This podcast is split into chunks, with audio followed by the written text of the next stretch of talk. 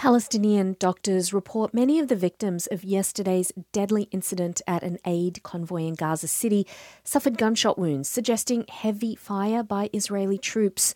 More than 100 people died and more than 700 were wounded as they crowded around trucks delivering desperately needed food.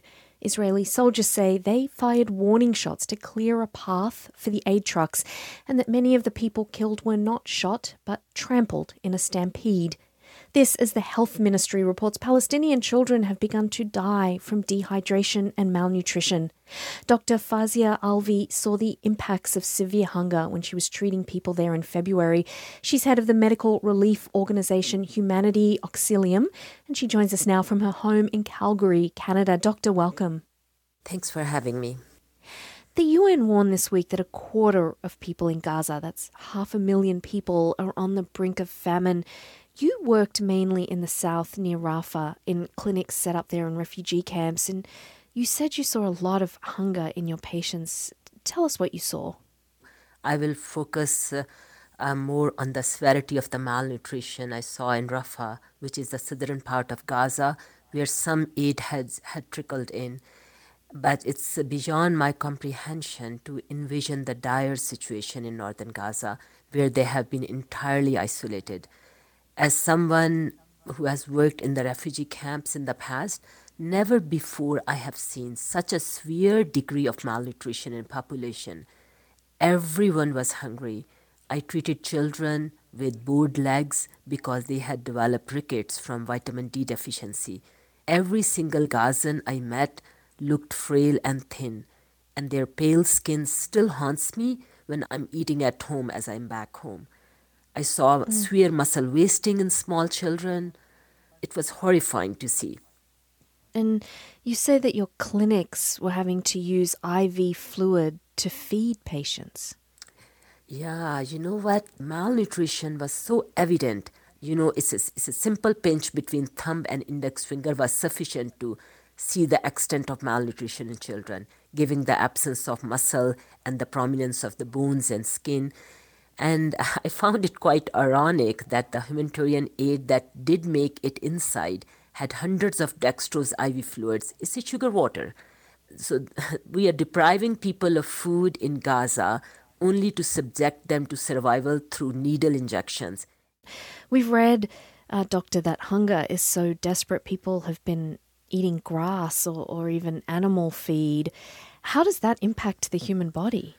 Eating grass or you know grinding the rabbit food to use as a flour. That's what we heard from lots of our patients that we were treating lots of our staff and doctors who have their family in northern gaza. We did not see it with our eyes in southern part of gaza but i see that the lethal combination of hunger and disease in gaza right now due to the complete absence of all basic necessities is exacerbating the situation. Children who are hungry they are profoundly traumatized, are at high risk of falling ill and dying.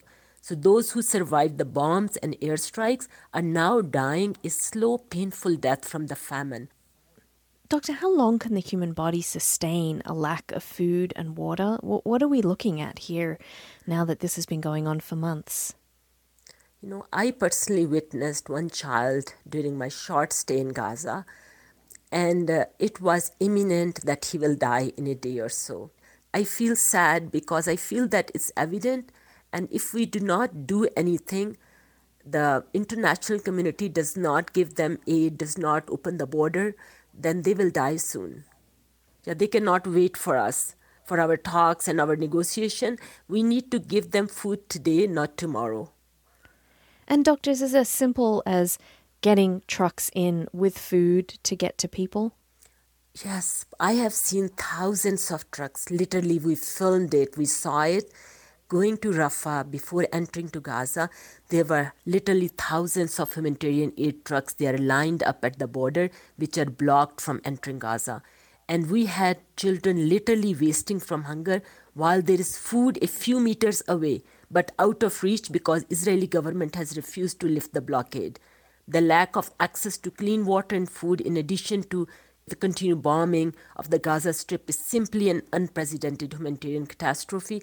I'm not a human rights lawyer, I'm not a politician, but as a doctor, as a mother, as a, a physician, as a human being, it is horrifying to see that we have children literally dying from hunger just a few meters away while the aid is sitting on the other side.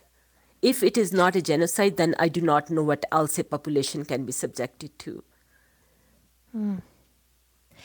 Dr. Fazia Alvi is just back from Gaza. She's a physician in Calgary and founder and president of the medical relief organization Humanity Auxilium.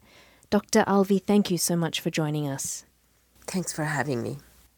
And we should note that while tens of thousands of Palestinians have been killed as a result of the ongoing war, the International Court of Justice has not yet said Israel is committing genocide. It has said Israel needs to prevent a genocide.